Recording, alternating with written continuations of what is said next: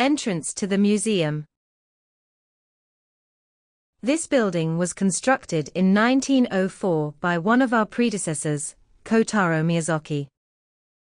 Being Japan's oldest wooden winery, this building is recognized by the Japanese government as a historic asset from the Meiji period's industrial modernization from 1868 to 1912, and as such, has been a museum since 1974. While studying in France, Masana Maeda, an early supporter of Japan's industrial modernization, purchased seeds and seedlings of more than 1,000 species of plants, trees, fruit trees, and grains to bring back to Japan. In addition, an agronomist named Charles Baltet prepared 10,000 vines for Maeda.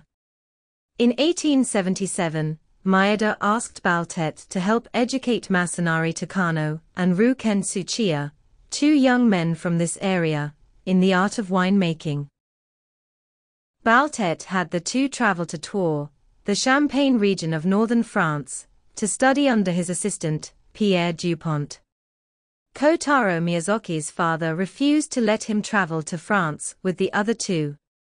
However, when Dai Nihon, Yamanashi, Budoshu Company Limited, Yamanashi's first winery, failed in 1886, Miyazaki decided to collaborate with Ryuken Tsuchiya to establish Kaisan Budoshu Winery, and in 1888 opened Kaisan Shoten as a sales office in Nihonbashi, Tokyo.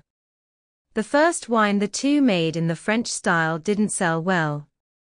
Later, Miyazaki decided to go it alone, while Tsuchiya went off to found his own winery.